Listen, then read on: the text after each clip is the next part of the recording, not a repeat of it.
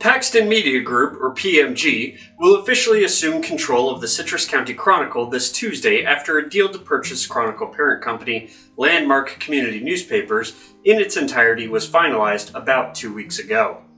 PMG is headquartered in Paducah, Kentucky, a town of roughly 25,000 residents located in the western part of the state near the Illinois border.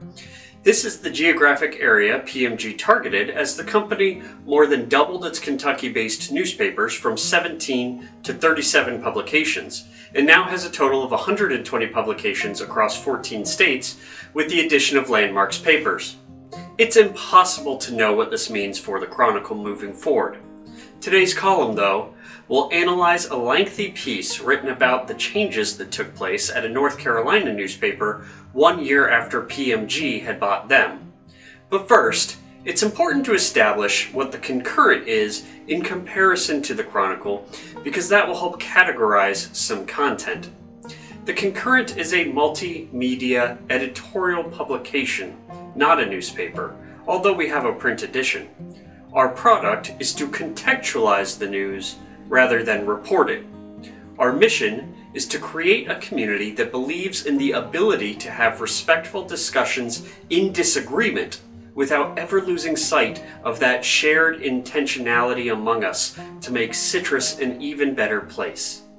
Our vision is to do so through connecting people to free news analysis in the most accessible forms possible, mainly on an audio or video mobile platform.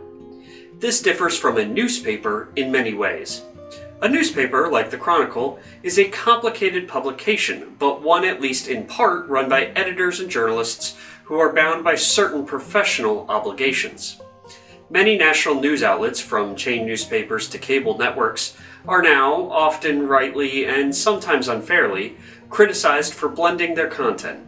What used to be distinctly different sections of news and opinion is now becoming harder to distinguish at all levels of media.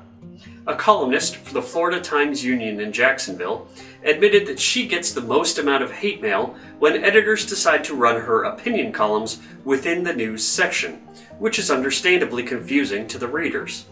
She noted that the opinion writing staff of newspapers and the news desk where reporters work are often not only physically separated by a wall in newsrooms, but are four full floors apart in her building. The Chronicle often demonstrates a slightly different problem. Rather than opinion being mixed with news, the paper has a tendency to report feature stories as if it was news. Think of the former pushing agenda driven content as propaganda, while the latter is lighthearted public relations.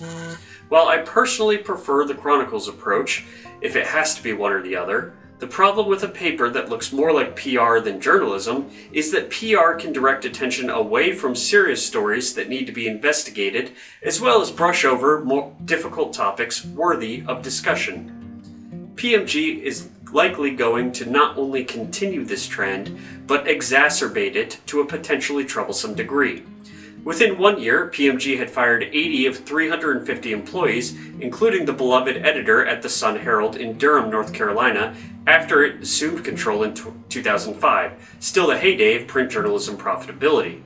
The paper was the largest in PMG's portfolio with over 42,000 subscribers, but those numbers plummeted 15% in the first year as quality crumbled. The content became, quote, something more akin to a small town newspaper coverage of garden clubs, high school football, and the gala fundraiser Who's Who. Some readers really liked that coverage. The boosterism has certainly helped mend fences with some who were put off by the mass firings.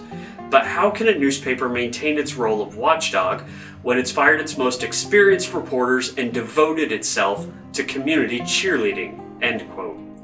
TV News covered footage of subscribers literally throwing their copies of the Herald Sun back at the offices in angers.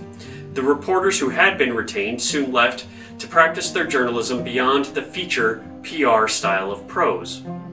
This is truly a worst case scenario, Yet I don't think the Chronicle's current culture differs much from what PMG will likely insist on being implemented as based on this example. The moral courage to recognize the possibility of bad by questioning the good, however, especially with the harder push toward PR style content from our newspaper will become increasingly important to our community as this transition takes place.